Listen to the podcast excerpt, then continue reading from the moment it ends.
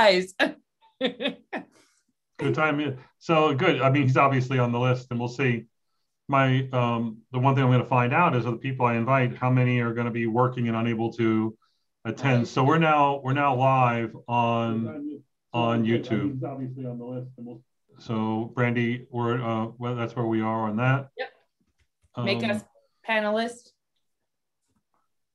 Yeah, I hope that that whole thing last time You don't do that again. You scared the hell out of me. I don't know what happened. Like I, I, lost control of the meeting that I was that I'm hosting. So let me see if I can do this right. Tammy is going to be a co-host.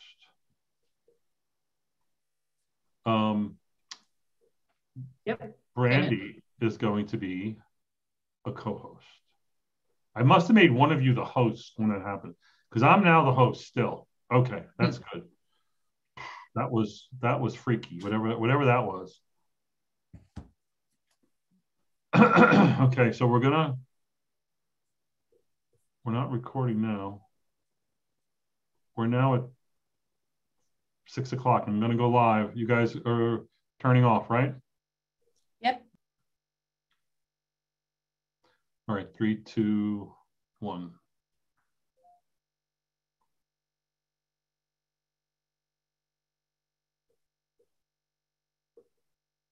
Hello, everyone.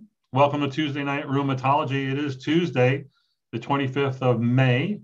Um, and in this episode of Tuesday Night Rheumatology, it's more highlights from RheumNow Live 2021, a live meeting held in Fort Worth on the 20th and 21st of March.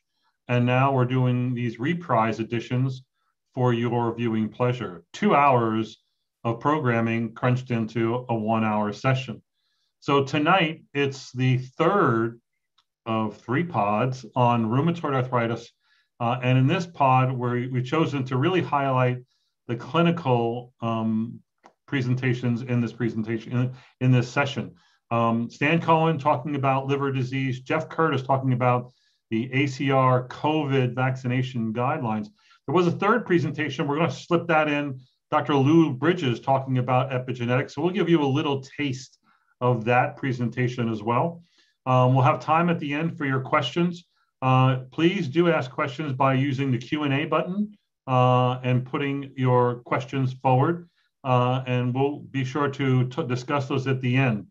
Um, so our first presentation is um, going to be uh, Dr. Stanley Cohen talking about uh, liver disease. I start his lecture after he has already talked about uh, LFTs, transaminitis, especially with DMARDs and methotrexate.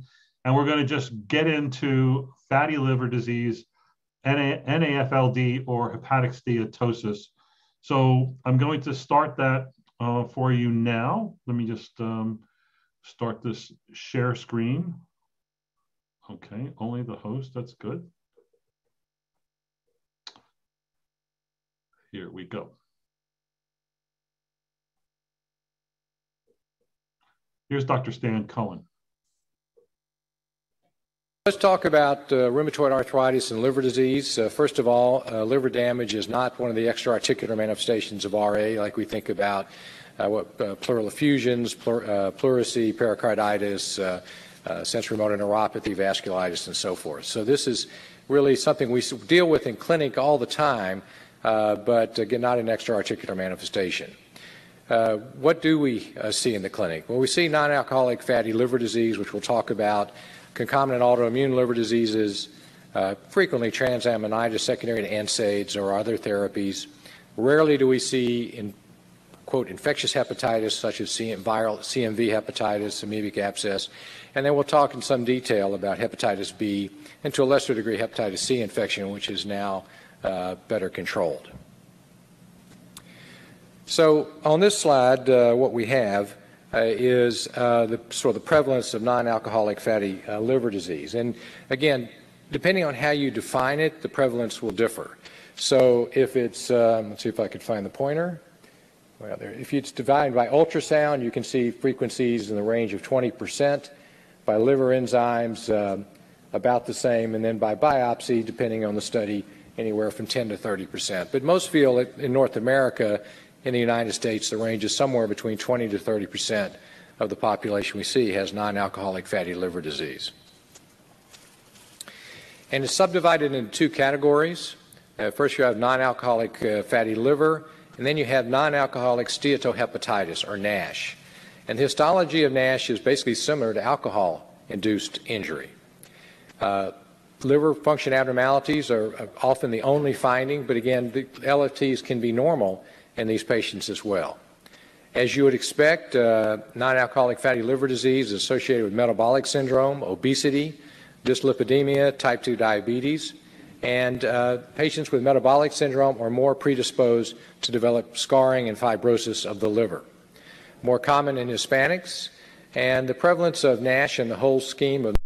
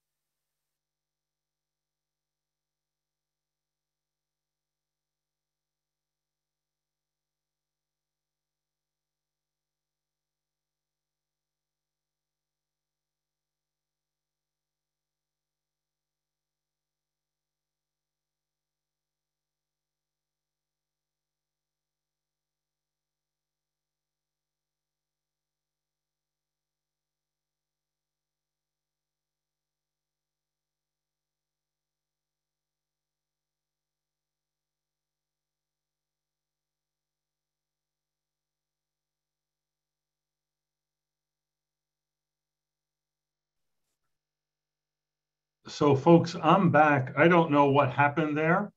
Um, that we have a pause in the playback of this session. I'm not sure why the sound went out, but it did. So I'm going to restart this um, this particular uh, presentation. I hope that you can hear me. If not, do send uh, comments through on the chat or on the Q&A. Um, again, I'm sorry about why that suddenly stopped. Let me uh, restart this at um, minute 405 uh, in the presentation. So hold on.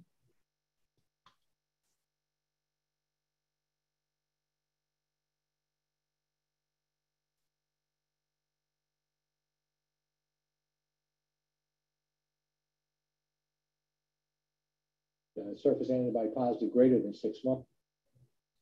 Uh, we do know that. Hold on. Um, she did have uh, suprapatellar fusion. The, uh, again, these are from earlier. Okay, it looks like there was a, a, a dropout of sound for about two minutes. I'm going to resume the presentation where the sound uh, restarts. Sorry for this particular delay, but we're going to back to Dr. Um, Cohen talking about hepatitis C in this century suggested uh, less than 1% of RA patients had hepatitis C viral infection. Uh, prior to the very effective therapies, uh, Etanercept was the most frequently used therapy in RA patients. Uh, again, there was some suggestion that TNF Uh, increased TNF levels played a role in more severe hepatitis uh, C infection, and inhibiting TNF might have a positive benefit. Etanercept was used both with and without antiviral therapy and was actually quite safe. And you can see the 2012 ACR recommendations, RA recommendations recommended etanercept in patients of hepatitis C viral infection. So now when we see these patients who've had 12 weeks of uh, uh, direct antiviral therapy, uh, you know, if we have recent uh, hepatitis uh, C viral RNA, that will suffice. I'll check it just to make sure there's no evidence for infection, and then we're pretty much free to do whatever we want to do as far as our therapies. So let's move on to hepatitis B and uh, talk about a case that uh, actually one of my associates uh, had in his practice. 64 year old female presented with symmetrical polyarthritis, 14 tender joints, 6 swollen joints, CDI at 30, so high disease activity. Seropositive for CCP, ACPA, and rheumatoid factor, SED rate of 98, CRP elevated. Labs otherwise uh, normal, including liver functions. X-rays revealed no erosions. Uh, she, she, did have uh, suprapatellar effusions. Uh, placed on low-dose prednisone, 5 milligrams daily, which now the ACR says we shouldn't do, but we still do, with meloxicam, with follow-up appointment in two weeks to discuss DMARD therapy, quantiferon gold, hepatitis panel ordered as we do to prepare for more aggressive therapy. Patient returned and on low-dose prednisone was a little better. Uh, now CDI of 23. Initial plan was to initiate methotrexate. Quantiferon gold was negative. But surprisingly, she was Hep B surface antigen positive, surface antibody negative, Hep B core antibody positive, and hepatitis C antibody negative. She had low level of hepatitis B viral DNA, as noted, by copies and then logarithmic measure. And so my associate decided to uh, give her sulfasalazine. Prednisone was continued and appropriately referred her to a hepatologist.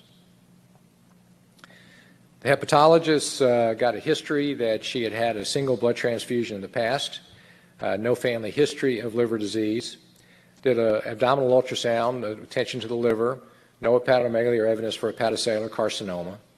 Her hepatitis B an- early antigen, E antigen, was negative. Hepatitis B E antibody was positive. And the hepatologist report back that this patient is a hepatitis B carrier.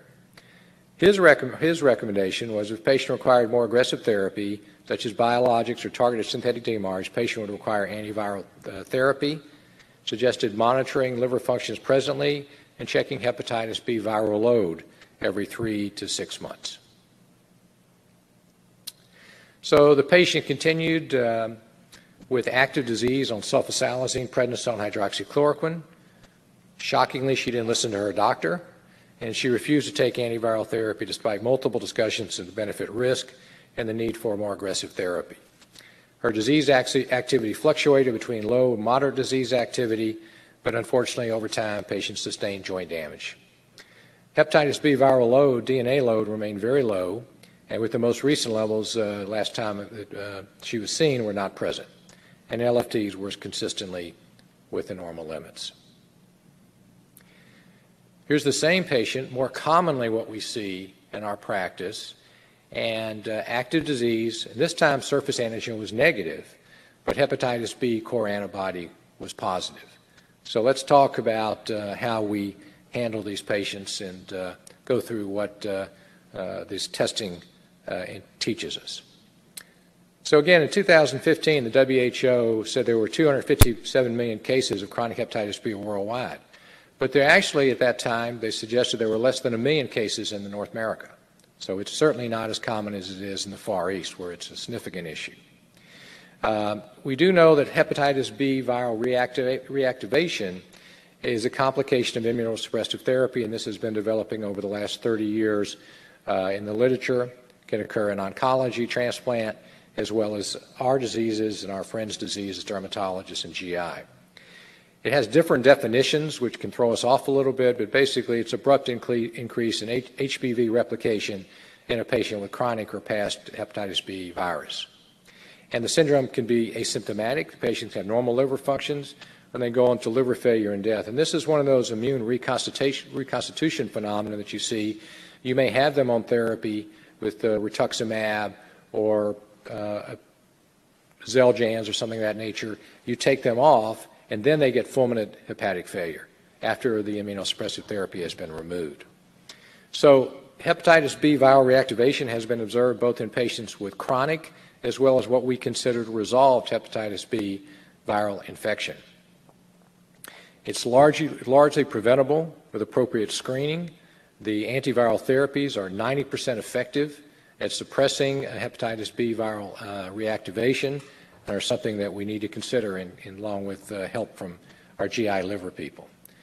So again, uh, the definition is detectable hepatitis B viral DNA when they previously had undetectable DNA or greater than a 1 to 2 logarithmic increase in hepatitis B, v uh, DNA, something called seroreversion, when a patient previously hepatitis B surface antigen negative, core antibody positive, becomes hepatitis B surface antigen positive again. And just to remind you, uh, these serologic changes and changes in viral load can occur with or without hepatitis. Severe hepatitis occurs in about 25 to 50 percent of patients. So, for those of you who heard Dr. Wang, you now have your eye chart uh, here. Uh, but let's just run through uh, this. So, this first, these are the testing that we do. And you can see this is someone who's negative for surface antigen core and surface antibody. So, that's someone who's not been exposed. That's someone who needs to be vaccinated uh, for hepatitis B. Uh, this is a patient with hepatitis, anti-hepatitis B, B positive and surface antibody positive. So C and surface antibody with negative hepatitis B surface antigen. These are people who've had acute, these are people who have had hepatitis B infection previously, and they now have antibody, surface antibody, and core antibody. So the presence of the core antibody tells you these people have had previous infection. Uh, these folks here in the middle, they're surface antibody positive for negative for core antibody, negative for surface antigen. They have been vaccinated. Uh, here we have patient who's surface antibody positive, core antibody positive, IgM anti-core antibody positive, and surface antibody negative. And these are the people who are acutely infected. And this is where I made a mistake years ago when one of my patients ordered a, a hepatitis panel, and what I ordered was the acute hepatitis panel. And that was negative for core antibody. Later on, uh, it was picked up by uh, one of her other physicians that she was core antibody positive because she had an IgG core antibody. So when you're ordering your hepatitis panels, Generally, in practice, we order a chronic hepatitis panel. But if you have a patient who comes in with transaminitis and you're worried about acute hepatitis, order the acute panel. Uh, then we have the, oops, go back. There we go. Then we have the um, chronically infected patients, which is what we are concerned about. These are people who are hepatitis B surface antigen positive, hepatitis core positive and negative um, for surface antibody. And then we have these patients who actually make up the most common scenario we, I see, and, and, and you and others may see in clinic. These are core antibody positive patients who are negative for uh, surface antigen and negative for surface antibody. So, what about those patients? You're doing the hepatitis panel, you're doing your job, and you get a hepatitis uh, core antibody positive IgG. Uh, the prevalence has been reported about uh, 0.4 to 1.7 percent of blood donors in low prevalence areas. We are a low prevalence area. If you're in India or the Far East, it maybe 5 to 10 percent of people will have core antibody positive. So, what are explanations? You might see it when someone's recovering from hepatitis B, uh, hepatitis B viral infection, which is predominantly an IgM core. So in the first few months after infection, you know, definition of someone with chronic hepatitis B is six months or greater persistence of hepatitis B surface antigen. So it might be in the first few months after the infection. And they may be distantly immune, and just very low levels of anti-hepatitis B surface antigen are not measurable in the assays. False positive uh, anti-core antibodies have been noted, and we used to think this was the explanation for most of them. Uh, the assays are better now. It's less likely. And again, even in those patients with core antibodies who are felt to be false positive, hepatitis B viral DNA can be found in up to 20% of patients. It's also possible that the levels of hepatitis B surface antigen are undetectable in the serum but present in the liver and patient is chronically infected, which is why we have to worry about this population of patients as well. Again, this is uh, looking at chronic hepatitis B viral infection, uh, surface antibody positive greater than six months. And just focusing down here, this is what we deal with in practice. Uh, these are the patients who are core antibody positive. Um, they may be surface antigen positive or surface antigen uh, negative. So, and oops, go back again. Yeah, we'll get there. Sorry about that, guys. So, uh, inactive chronic hepatitis B viral infection or occult. So, hepatitis C positive, core antibody positive, and this is with surface antigen and core antibody uh, positive. So, already one more question. In RA patients with anti-core antibody, hepatitis B core antibody positivity, antiviral prophylaxis is indicated for which therapies? TNF-I, IL-6 monoclonal antibodies, rituximab, or methotrexate?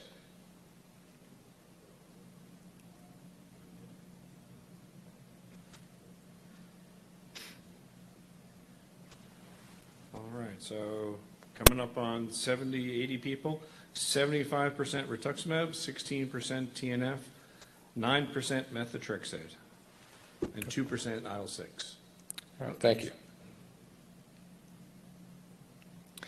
So there's been a great deal of literature again over the last uh, two decades, and uh, all of our therapies, uh, you can find case reports or small series for TNF inhibitors, rituximab, targeted synthetic DMARDs have been associated with hepatitis B viral re- reactivation in approximately 24% of patients. Uh, hepatitis uh, core antibody positive only, uh, the 24%, and if hepatitis B surface antigen positive, another 10% of patients may are at risk for reactivation. The presence of hepatitis B surface antibody in those patients reduces the likelihood of hepatitis B viral reactivation. Conventional synthetic DMARDs, to a lesser degree, but high dose glucocorticoids have been associated with hepatitis B viral replication in surface antigen positive patients. Viral prophylaxis should be utilized, and we'll discuss this in some detail as we finish up, in high risk patients and continued for 6 to 12 months post therapy. Uh, and again, these case reports and series inform the professional societies which have come up with the guidelines that we now utilize. So the first group was the American uh, Gastroenterology Association, which came up with their clinical decision support tool. And in your pre-learning, I gave you the reference for their whole methodology and basically the literature review that they did. Uh, they suggested that patients at high risk had a reactivation risk of greater than 10 percent and they looked at patients who were surface antigen positive and core antibody positive, or surface antigen negative and core, just core antibody positive. And any patients receiving B cell depleters, antiviral therapy is indicated and should be continued for 12 months after treatment uh, as prophylaxis. Uh, on the this part of the slide, hepatitis B surface antigen positive and core antibody positive, uh, certainly for certain uh, anti-metabolites and high dose steroids, again, uh, these patients should be considered for antiviral therapy. For moderate risk patients, and again, here the, quality of evidence for the higher risk was quite good. The, the evidence now for moderate risk and low, low risk is uh, quite weak. But again, looking at uh, patients who are Hep uh, B surface antigen positive and core antibody positive or core antibody positive surface antigen negative, looking at TNF inhibitors, um, uh, they actually suggested antiviral prophylaxis, uh, looking at other cytokine inhibitors as well, including abatacept, recommended that, and also for tyrosine kinase inhibitors, imatinib, and this would certainly include our uh, JAK inhibitors. Uh, for patients who were both um, antibody positive, core antibody uh, positive, uh, patients taking low dose prednisone, they recommended treatment and patients who are surface antigen negative or core antibody positive, higher dose prednisone recommended uh, treatment with antiviral therapy uh, with treatment for at least six months after discontinuation of treatment. And you'll see as we finish up with the ACR's recommendations and the American Association for Study of Liver Diseases, these differ somewhat. And these are patients at low risk, uh, patients taking uh, traditional immunosuppressive agents such as methotrexate or azathioprine or low dose corticosteroids, and they suggested not using routine antiviral prophylaxis, but monitoring the patients uh, over time. Uh, so again, just to summarize that portion, uh, clearly any B cell depleter, they're at high risk for patients uh, who are just core antibody positive or hepatitis B surface antigen positive, high dose corticosteroids, somewhat lower risk with TNF inhibitors, and the lowest risk with methotrexate and azathioprine. And I show this slide because this is from the Calabrese family that uh, has given this slide to many of us. Again, the patients at higher risk are the patients surface antigen positive and have high levels of hepatitis B viral DNA. The carriers who are hepatitis B surface antigen positive, generally with core antibody positivity, with low hepatitis B viral DNA, and lesser with core antibody alone or resolved hepatitis B uh, viral infection. And here is uh, the slide from the AASLD, which uh, basically uh, informed the ACR and their recommendations. If someone's hepatitis B surface antigen positive with high risk therapy, and their recommendation was greater than 20%, which is generally with the B cell depleters and TNF inhibitors, uh, check baseline hepatitis B viral DNA and initiate, antivir- initiate antiviral therapy before or simultaneous with the start of therapy. If they're core antibody positive, high risk therapy, the recommendations are the same. If they're core antibody positive without surface antigen and other therapy, you can monitor hepatitis B viral DNA regularly, initiate antiviral therapy if hepatitis B viral DNA becomes detectable. If they're negative uh, they, for both antigen and core antibody, they suggest vaccination. So here's the ACR recommendations as we wrap up. For patients initiating rituximab therapy or hepatitis B core antibody positive, regardless of hepatitis B surface antigen status, prophylactic antiviral therapy is strongly recommended over frequent monitoring of viral load and liver enzymes alone. For patients initiating any biologic DMARD or targeted synthetic DMARD or hepatitis B core antibody positive and hepatitis B surface antigen positive, prophylactic antiviral therapy is strongly indicated over frequent monitoring alone. For patients initiating non-rituximab biologic DMARD or targeted synthetic DMARD who are hepatitis B core antibody positive and hepatitis B surface antigen, antigen negative, frequent monitoring of viral load and liver enzymes is conditionally recommended over prophylactic antiviral therapy.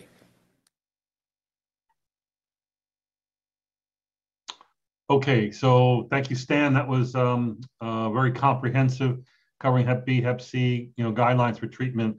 I want to um, clarify a few things that were actually clarified in the Q&A session.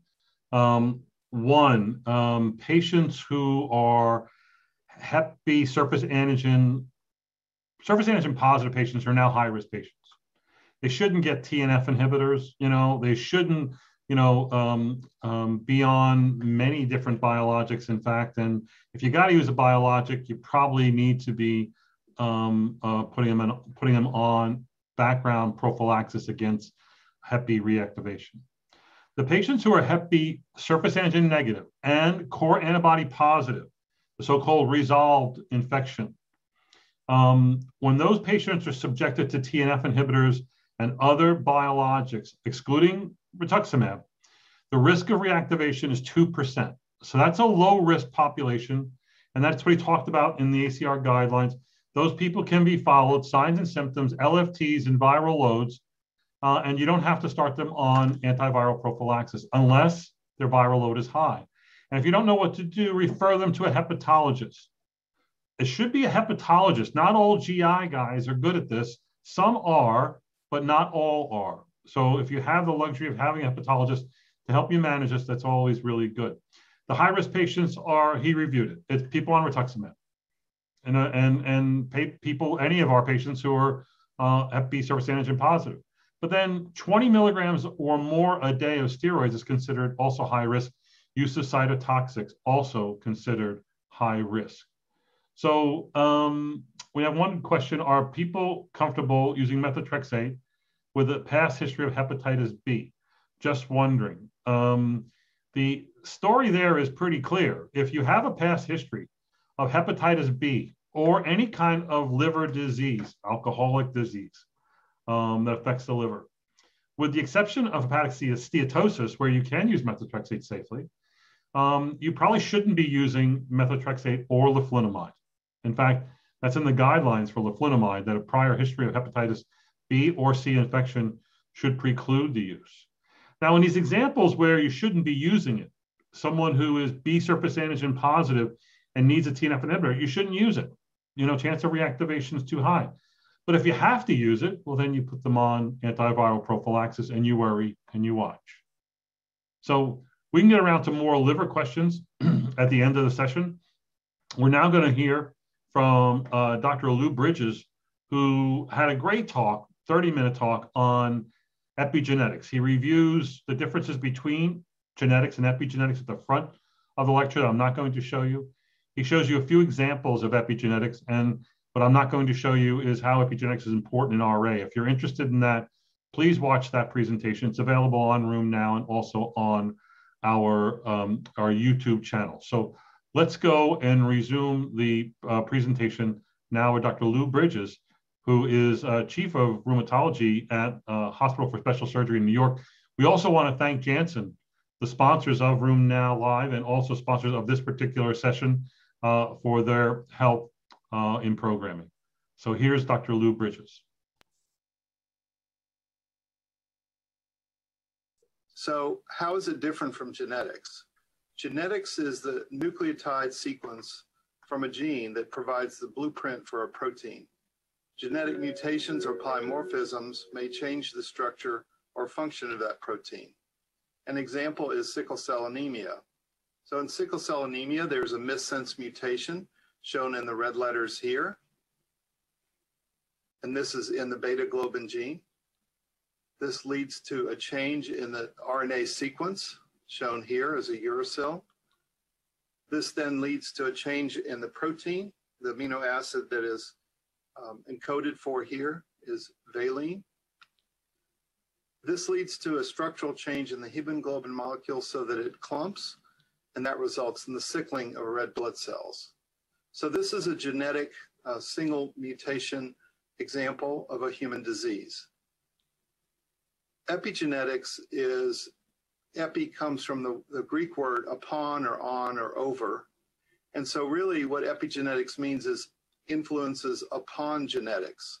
So epigenetics is a study of how behaviors and environment, such as diet, exercise, smoking, exposure to chemicals, drugs, etc., cause changes in the way that genes work.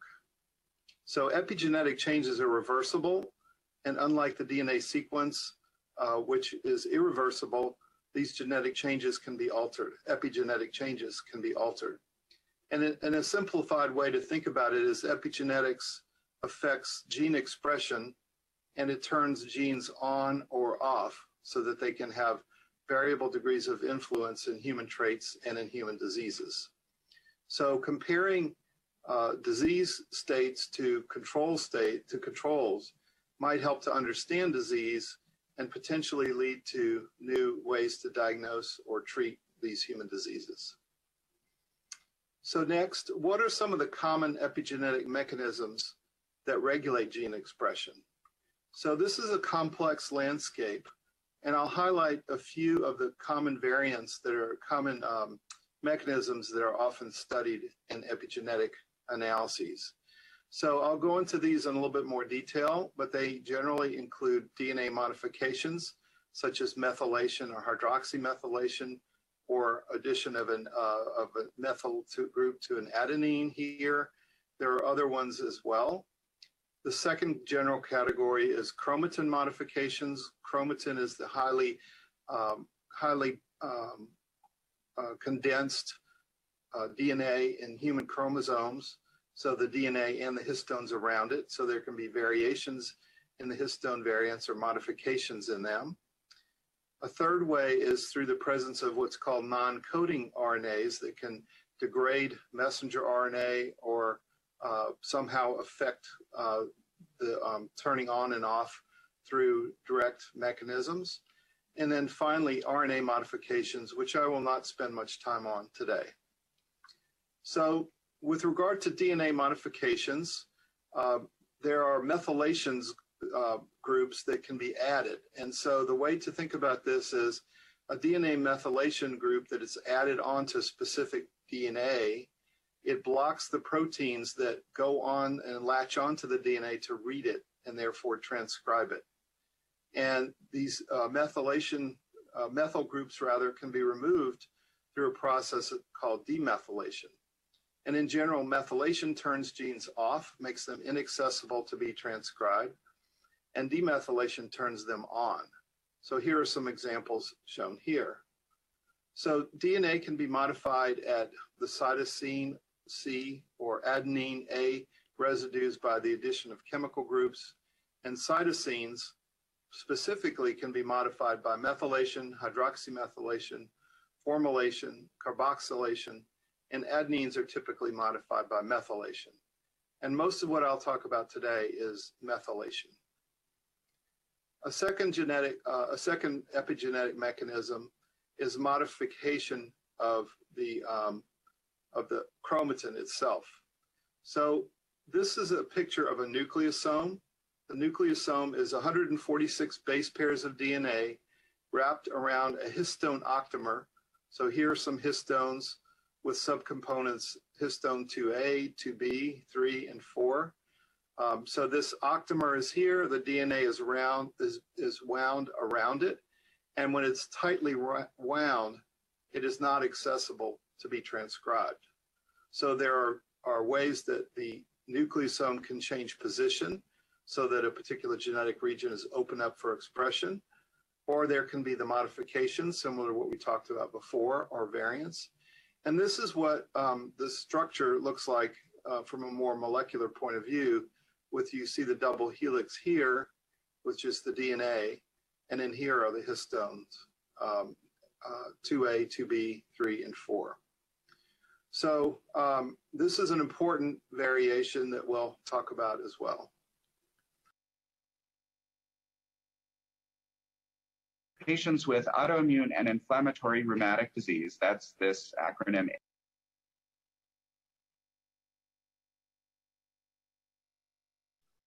Okay, so we're going to jump right next into Jeff Curtis's presentation. Jeff is, a, as you know, a professor of uh, rheumatology, internal medicine at University of Alabama, Birmingham. Uh, he is has led the ACR um, U.S. task force on the development of guidelines for COVID vaccination amongst rheumatic disease patients. They've come up with guidelines, not recommendations. Um, and the first 10 minutes of his presentation, he went over a lot of the um, front matter that's needed to understand guideline development and whatnot, the process they use, that these are recommendations, that these are expert opinion, that there's a lot of data to go over this. And I I cut that out if you want to learn more about it. It's in the paper that they presented, um, and you can re- reference that um, on the RheumNow website or on the uh, YouTube video of just his presentation. But we're going to join him as he starts to talk about the uh, particulars of uh, uh COVID vaccines uh, as they would be used by our patients in clinic. So uh, will join Jeff as he gets into this. AIIRD. And I'm going to here heretofore just keep referring to this as autoimmune disease patients, just because that's a mouthful, and using that acronym is rather clumsy. Um, so autoimmune disease patients are at higher risk for hospitalized COVID and worse outcomes compared to the general population. So that so those are actually two separate things. So you're at higher risk to develop hospitalized or serious COVID as an outcome, and then conditional on developing COVID that people seem to have worse outcomes. That can include, you know, the need for intensive care unit stays or mechanical ventilation. Uh, that could include death or persistent infection. So in the publication that is forthcoming and might be out by the time that you see this, those were separate statements, but we've collapsed them mainly for simplicity as part of this summary it was more controversial than I thought because many people said, you know, well, I'm not even sure that this is true, that patients with our diseases have a higher risk for infection. Maybe they have worse outcomes, maybe they don't. You know, some of it might be related to comorbidities. Let me give you an example. Somebody with rheumatoid arthritis who smokes uh, has interstitial lung disease. And because she has interstitial lung disease, if we accept that chronic pulmonary disease is a risk factor for bad COVID outcomes, you could say, well, you know, it's not the RA that's her risk factor, it's the ILD that's her risk factor. And if she didn't have ILD then and only had RA, maybe she's not at higher risk.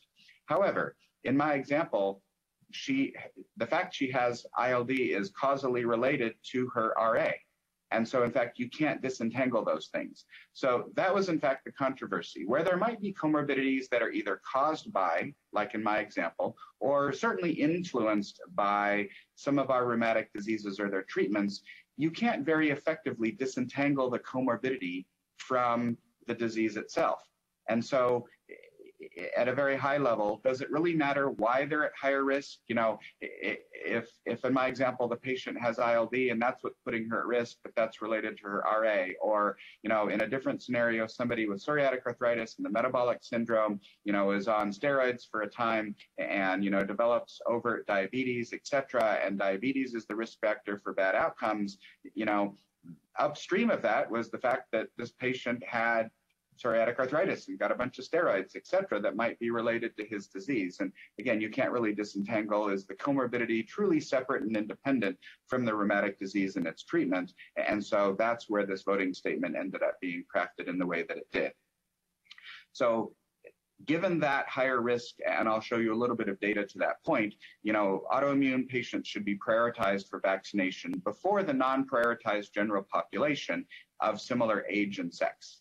So whether anyone listens to rheumatologists in terms of public policy about who should get COVID vaccination, you know, you can answer that your own self.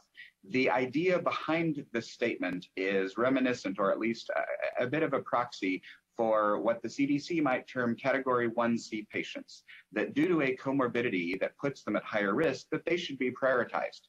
Now, I can tell you that not everybody is adhering to vaccine implementation according to those 1A, 1B, 1C, et cetera phases. And there was at least some thought that the CDC might not persist in that categorization and might come up with something different. So that's why this categorization of 1C isn't mentioned here, but it's the idea behind it that's relevant. Again, does this mean that that autoimmune patients are at higher risk for 80 than 80 year olds in nursing homes? No, of course not. And that's why there's this caveat between uh, about age and, and sex.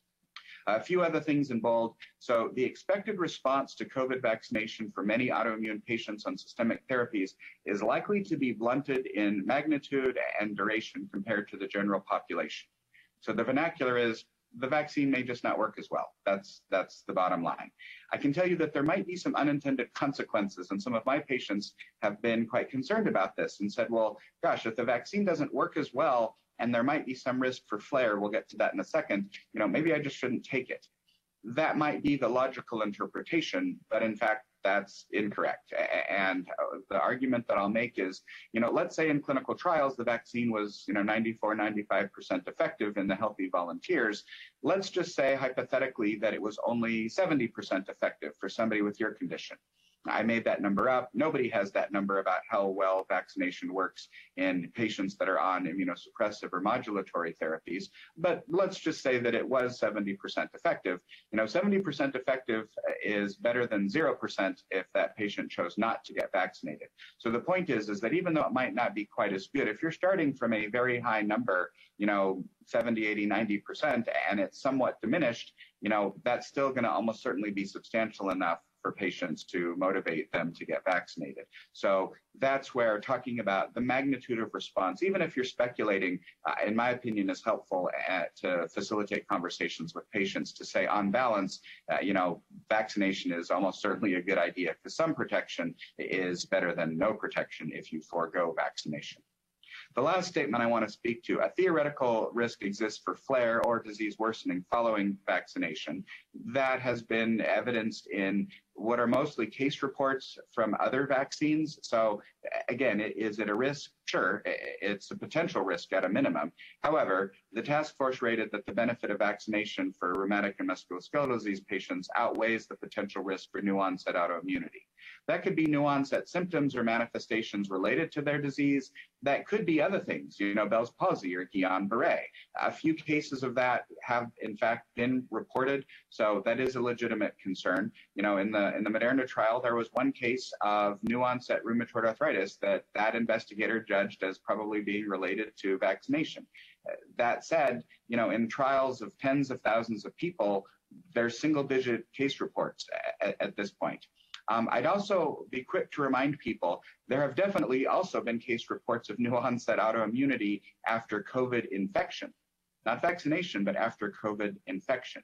So I remind people of this that simply getting infected, even though you might feel crummy or have sort of long hauler type symptoms, that people can develop new onset autoimmunity. There's been published case reports of bona fide vasculitis and rheumatoid arthritis following COVID infection. So lest one be concerned that this is only a vaccine safety issue, we see this even after COVID infection, and, and that needs to be taken into account as people are weighing the pros and cons of vaccination. Let me give you a little bit of population-based data uh, that is countrywide and rather lacking in the United States, but in countries like Denmark, where there can be national registers that link people cradle to grave, you know, you can do certain things a little bit more nimbly than maybe we can do here in the US with that same speediness. So I'm showing you a paper that uh, at the time this is recorded is still in press, so apologize for the, the, formatting, but I've circled the most important element. So the column headers, they, they looked at all inflammatory rheumatic diseases, and the bulk of the data is for people with rheumatoid arthritis. And I've circled in red the incidence rates of per thousand patient years of hospitalization with COVID infection. So maybe the most important column is the second one. It's the rheumatoid arthritis column. That's the 1.97 versus the general population in the rightmost column that I've circled, 1.26. So if you then say, well, let's control for agents X, what you end up with is that rheumatoid arthritis has a 1.8 fold, four-fold increased risk in hospitalized COVID infection compared to the general population there's at least five studies that I know of that has have substantial sample size that is beyond single center experiences that suggests that you know somewhere maybe in the 1.3 to 1.8 fold range uh, we see these estimates for people with rheumatology conditions RA probably being more common uh, among them. But there does appear to be an increased risk based on population studies. In this particular one even though they're able to look countrywide um, there are still relatively small numbers of cases for people with RA or other rheumatic diseases, um, but nevertheless, it does seem like that this paper and some that are referenced in the forthcoming publication in arthritis and rheumatology do do seem consistent with the fact that COVID is more likely to occur, at least hospitalized COVID, in people with certain rheumatic diseases like RA. So several other guidance statements, and maybe the most important one to message to patients. So rheumatic and musculoskeletal disease patients and autoimmune patients should get vaccinated. Hard stop. So yes, the vaccine is recommended. In fact, this might seem so obvious that it, you know it's it's you know milk and apple pie. Uh, on the other hand, at least for a time in Canada, the Canadian provincial authorities said, well, gosh, rheumatic disease patients on immune suppressing therapies weren't represented in the trials those people shouldn't be vaccinated which you might say, gosh, that seems a little odd. And at a minimum, you know, those people should be prioritized because some, at least some of them are at higher risk. But in fact, at least for a time, they were prohibited. Uh, so without saying things like this, bad things can happen like that. I can also tell you that there's a large pharmacy chain in the U.S. that has been saying that if you're on any biologic, you shouldn't get vaccinated eh, without having stopped for more than 90 days. You know, that might be relevant for a live virus vaccine, none of which these are, not even the newer ones, um, and certainly not the mRNA vaccine. So we've definitely had seen examples in the United States of patients getting refused, refused vaccination. So hopefully these sorts of guidance statements will help. The second bolded statement here that I've listed, you know, patients that don't have an autoimmune disease, but if they're on immunomodulatory therapy, even off label, should be vaccinated in the same fashion as anybody else that is represented in these guidelines. So, for example, you know, if you have a patient that you're using, say, methotrexate to reduce the immunogenicity of pegloticase, you would just follow the methotrexate specific guidance statements, um, even though arguably, you know, gout is um, not quite of the same magnitude as is RA or lupus or vasculitis in terms of, you know, some of the immunomodulatory or suppressive treatments they might get. But the fact is, if they're on the same medicines, then uh, then you should be thoughtful about that as well. The third statement, based on the data for the mRNA COVID vaccines in the US, at least at the time, there's no preference for one over the other. You should just get whatever's available. Uh, you know, these are specific to the two mRNA vaccines. Of course, with the newest one that is available under the emergency use authorization, um, it is not it is not represented here. the task force is currently uh, revising their statements. If I were to speculate, I might guess that they will feel quite similarly that, you know, whatever is available to you probably is the one that you should get and don't delay waiting for one that might be perceived to be better, but probably it isn't, or at least is far from certain that one might be better than another for whatever reason. So get what's available. And then finally, and perhaps among the more controversial statements, and the last one in bold on this slide, midway down, so healthcare providers should not routinely order any lab testing uh, to assess immunity post-vaccination, you know, is my patient protected, or to assess the need for vaccination in somebody who hasn't yet received it. So why is that? So remember that you can test for antibodies to a couple things. You could test for spike, which is what you what you would want to following post-vaccine, but that's actually not what some of the commercial assays measure. They measure nucleocapsid, and that might make sense if you're trying to detect uh, infection, but not so much vaccination. And so for many people, they got the wrong test if what you're trying to do is assess post-vaccine response. So that's one important issue is, are you even ordering the right one? The second is, even if you're ordering antibodies against spike following vaccination, you know, I think we would argue that there's not a whole lot of evidence about what you should do with the number there's not a lab correlate of protection. You can't say, oh, if you're at this level of an antibody response with XYZ assay, that means the patient's protected. That would be a so-called lab-based correlate of protection.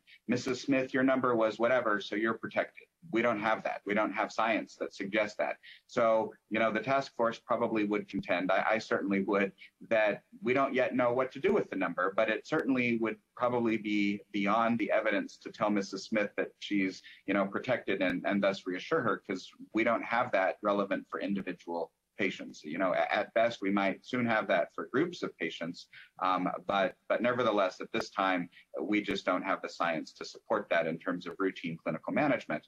On the other hand, I definitely can see that that will accrue, and there certainly might be settings that this would make a lot of sense. We just don't have that yet. Um, in, in, terms of holding holding medicines, for the vast majority of our therapies uh, on the first two large rows here, there was no recommendation, to either hold the drug or modify vaccine timing. The only exceptions were for methotrexate, Janus kinase inhibitors, and sub-Q abatacept. There was a recommendation to hold methotrexate for a week after each dose for those with well-controlled disease. That was based on the, the Korean RA trial um, that did this that found a better immunogenic response to influenza vaccination if you held methotrexate. Now, when they did that, they held for two weeks, not just one week. So you might say, well, why did why was then there a recommendation to only hold for a single week and not two, like in that trial? The reason in part was related to the practicalities. If you're trying to give a two-dose vaccine, you hold methotrexate, for two for two doses, and then you might give one methotrexate dose in the middle, and then you get your second mRNA vaccine and hold for another two. Now the patient has been off therapy for four weeks, and that's just a complicated, confusing set of instructions. So mostly for practicality and simplicity, this was the recommendation just hold for a single dose with the idea that Janus kinase inhibitors and because of their profound effects on interferon signaling, you know, might attenuate vaccine response, there was a recommendation to hold for just one week. They obviously have quite short short half-lives, and so uh, that was felt to be a biologically relevant window. And then finally for abatacept sub-Q. So this is a little bit different. The recommendation was to hold for a week before and after just the first dose of the vaccine. Why is that? Well, the reason for that and just the first dose is that priming a naive T cell to recognize a virus that it's never seen before is critically important. You know, that first date or that handshake needs to go well, and a abatacept that can block other vaccine responses, particularly for an antigen that the immune system has never seen before, unlike flu or pneumonia, where every vaccine we give is mostly just a booster of an infection we've seen something like in the past. Not so with SARS-CoV-2. It was really the priming of the naive T cell that was felt to be most important in relation to the abatacept sub-Q um, uh, timing considerations a few other statements and, and timing around for abatacept IV and cyclophosphamide. People can read that. The rituximab bears a little bit of mention. So the recommendation, based upon mostly studies with humoral immunity outcomes, was to schedule vaccination. So the vaccine series was initiated about four weeks before the next cycle. So if you're giving it every six months, you would start the vaccine series roughly uh, about five months into it. So that's the that's the guidance. Although there's some caveats about that. The caveats are, around several of the things I just described are shown mostly on this slide for context. A few of the foundational principles are shown here, a couple in bold. The one in the middle, there's no direct evidence about vaccine safety or efficacy. All the timing considerations I've just described are predicated not on safety concerns, but on trying to optimize vaccine response. Also, there's no reason to expect vaccine harms will trump benefits in rheumatic patients. And then the second bolded statements, the risk of deferring vaccination and failing to mitigate COVID risk should be weighed against a possible blunted response to the vaccine if you give it under suboptimal circumstances. So for example, you know, patients on 40 milligrams of prednisone has gotten rituximab, you know, two months ago and has poorly controlled disease. Should you vaccinate then, or should you wait a couple months hoping she's on less steroids and is further out from her rituximab? You know, there's pros and cons both ways. There's not a right answer. Some protection is better than nothing. You know, if she can do physical distancing and is at low risk otherwise, then maybe she can wait.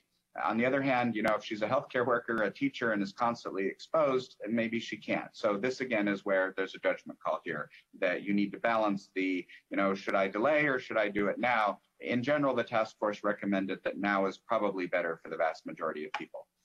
There's a few myths or assumptions that I've collated from a variety of, of mostly patient sources that I would urge you just to think about, and we can talk about this in some of the Q&A.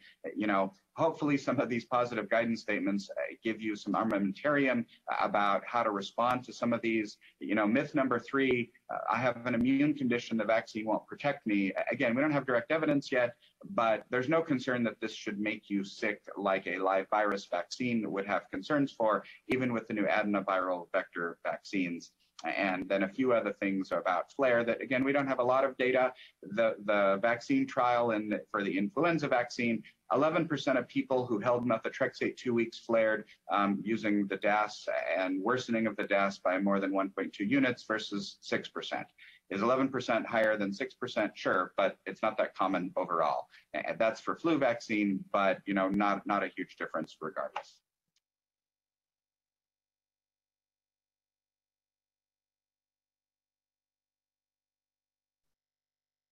Okay, thanks to Dr. Jeff uh, Curtis. Um, a great effort, um, a really hard task to put all that together and um, make um, a common sense argument for the approach to our patients who need vaccination. Uh, you know, the numbers on vaccination right now are, you know, 100 million people have been vaccinated. The projections are that by November, it's going to be close to 200 million or 63% of the population.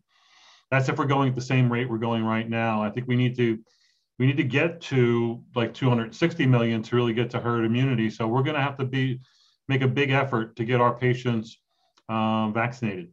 Your patients are a big problem. Uh, your coworkers, a lot of healthcare workers do not want to get vaccinated. I don't get it. Nurses, especially, you know, MAs and whatnot. You got to talk these people. They have to be your emissaries. Doctors don't have a problem with this. Here are the two best arguments I have about vaccination that I want to share. One, um, during the COVID era, influenza has gone way down, cold sniffles way down. The state of Texas, influenza rates are down 98%. Why is that? Because of these things masks, that and six foot distancing, and no more handshakes and hugs. That's made a dramatic drop in common infections and especially influenza. I think in Dallas County is less than 100 cases when normally we have thousands. By the way, in the vaccinations we have against COVID, about 100 times more effective than these masks. The second biggest uh, issue is um, the safety. This, these were rushed into production. Um, that they're can't. We don't know if they're truly safe. That's nonsense. Safety is best measured. Well, first off, no, FDA. There was a big rush, but there was a big, gigantic financial and and political and scientific effort. This is a worldwide event, billions of dollars spent. That's why we got a vaccine developed in less than a year. Um, it's a tremendous, tremendous feat for those that were involved. But the FDA doesn't cut corners. In fact, the FDA hasn't approved these drugs yet.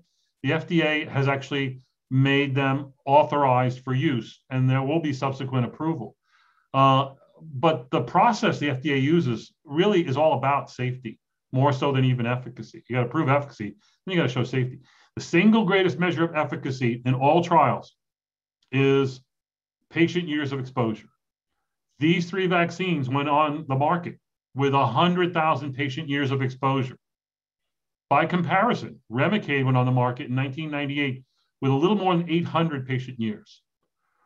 Humira in 2002 goes on the market with, I think, 2,400 patient years of experience. Now you're seeing anywhere from two to 3,000 with most drugs. 100,000 means there's no new surprises here. And when they are, they're like what we talked about a few weeks ago with, Jan- with J&J uh, and Janssen's one in a million event of thrombotic events. So safety, um, I think that's sort of covered. The other issue are your patients who feel they live under a, a, a cloud of disaster, the sword of Damocles. All bad things happen to them. You have to tell them they're not that special. When we talk about the risk being low, that same risk that applies to the janitor applies to them, the person with lupus and rheumatoid arthritis.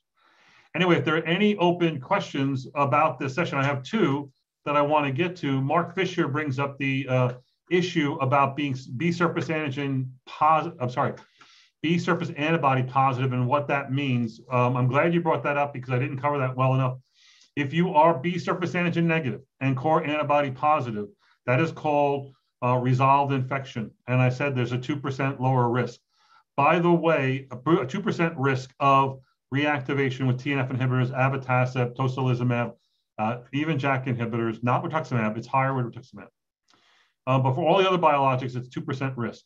If you are B surface antibody positive by either natural or by vaccination, you are far less likely to reactivate. You still have to monitor, but you're still far less likely to reactivate. Uh, so that's, a, I think, a really important um, designation or, or, distinction that you need to um, be mindful of. Um, Marilyn Solsky asked the question um, about uh, patients uh, receiving the vaccine.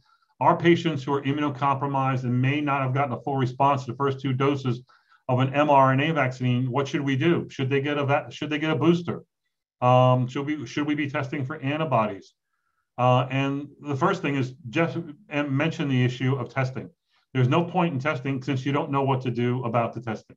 There's not a result that you can look at and say, ah, because it's six, you can do this, and because it's four, you can do that. No one knows what to do with that data.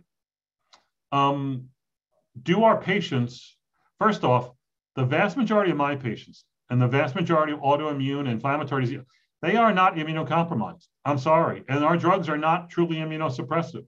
Most of our drugs are largely anti inflammatory and tilt the balance back towards normalcy. It is inflammation that is the single greatest risk for being immunocompromised. Inflammation, not the drugs we use. Yes, Cytoxan, yes, gigantic doses of azathioprine with high dose steroids. That's a different story. But methotrexate, TNF inhibitors, IL 6 inhibitors, they're not immunosuppressed, and you shouldn't be telling your patients that. Um, but even if your patients are immunosuppressed because of their lupus is very, very active and they're on four drugs, you know, um, uh, what's going to happen to their vaccine response? We do know that our patients on our drugs do have lower responses. The lowest response is seen with rituximab, and that's why they're the, they're the greatest risk. And that's why you need a strategy for rituximab. And strategy with rituximab is easy. One, do they need the rituximab right now because they have horribly active disease, or do they need the vaccine right now and can wait on rituximab? That's an easy. That's an easy scenario. If they are sick and they need rituximab, give them rituximab give them wait about you know they're gonna not going to be running around in airports anyway. They're going to be at home and convalescing and hospitals and clinics. They're, they're they don't no business being around everybody. So treat the disease first and then vaccinate when you can by holding rituximab and restarting it two to four weeks after your last dose of rituximab. Um, but patients on methotrexate are the next drug to suppress responses.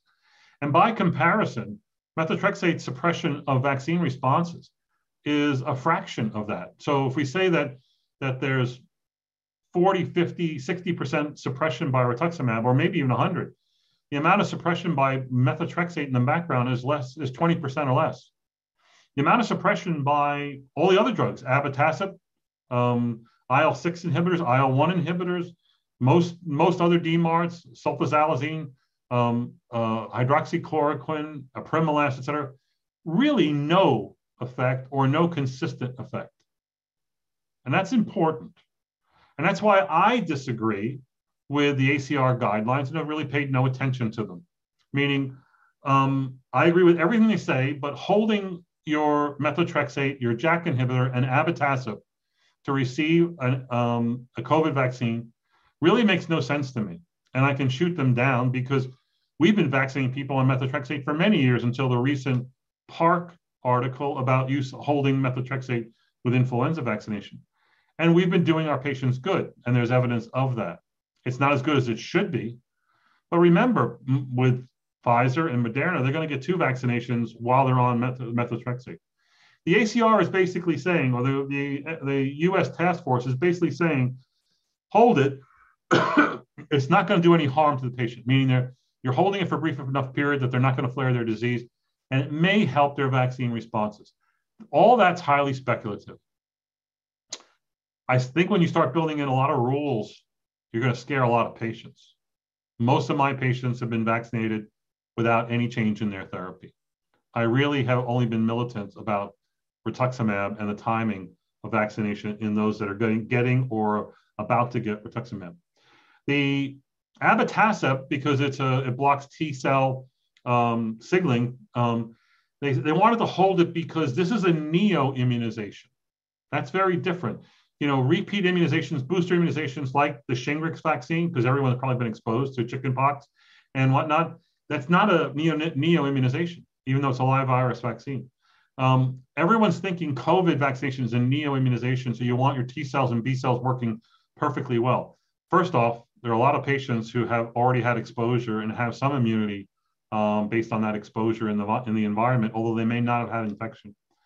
Um, and again, there the evidence proving that being offered abatacept in this situation is going to be truly beneficial is speculative. I don't think it's worth the effort, to be honest with you. Um, and the JAK inhibitors, again, they are very um, short acting. You can hold them and do this without much flare. But being off a JAK inhibitor for two weeks, people will flare. People will get better within two weeks of starting a JAK inhibitor. Um, Dr. Shi asked about um, MMF. Do we need to hold for one week post vaccine? No. MMF was in that long list of DMARDs and biologics that it is allow- allowable to continue patients on MMF. Okay. And it does not need to be held. Cytoxan and cy- other cytotoxic immunosuppressants, um, you really do need to hold if you can hold in those situations. But that usually is a is a whole different kind of patient, a whole different kind of sick. Um, if we don't, oh, actually, Marilyn had another question. Should patients who receive the mRNA vaccines um, before the ACR guidelines, um, uh, what can we do about them? Congratulate them, tell them tell their families that was the right thing to do. Um, it's too late to stop any of their therapies or to affect their outcomes at this point in time. Um, and, and again, I want to remind everybody what the recent numbers are on people who are supposed to receive Moderna or, Moderna or the Pfizer Bion um, vaccine. They're supposed to get two. If they get one, what's the protection? They get two, it's 95%. If they get one, the data, this was covered in RheumNow and also based on a recent MMWR report, the protection is 70 to 82%. So people who wimp out, chicken out, and only got one, they're still getting pretty good protection. 70 to 82% uh, protection compared to 95 with two with the two shots. The same, by the way, has already been demonstrated with Shingrix. People just getting one Shingrix vaccine are also, majority of them are protected, although not as well as when you get two Shingrix shots, which is, again, as you know, over 90% effective. So that's it for this week of Tuesday Night Rheumatology and highlights from RheumNow Live. We're going to end up next week with a big bang, our lupus expert session. Um, we're going to hear from uh, Michelle Petri from Johns Hopkins. uh, Maureen um, McMahon from UCLA, uh, and a dermatopathologist, Clay Cockerell, um, actually big in the dermatopathology world, big in lupus dermatopathology. They're going to talk to us next week in our final session um, of highlights from RheumNow Live. And then we're going to get into covering uh, EULAR, which is going to start the first week of June. Hope you enjoyed this session. Glad you were here. Tell your friends about our last session, which is going to come up next week. Take care. Goodbye.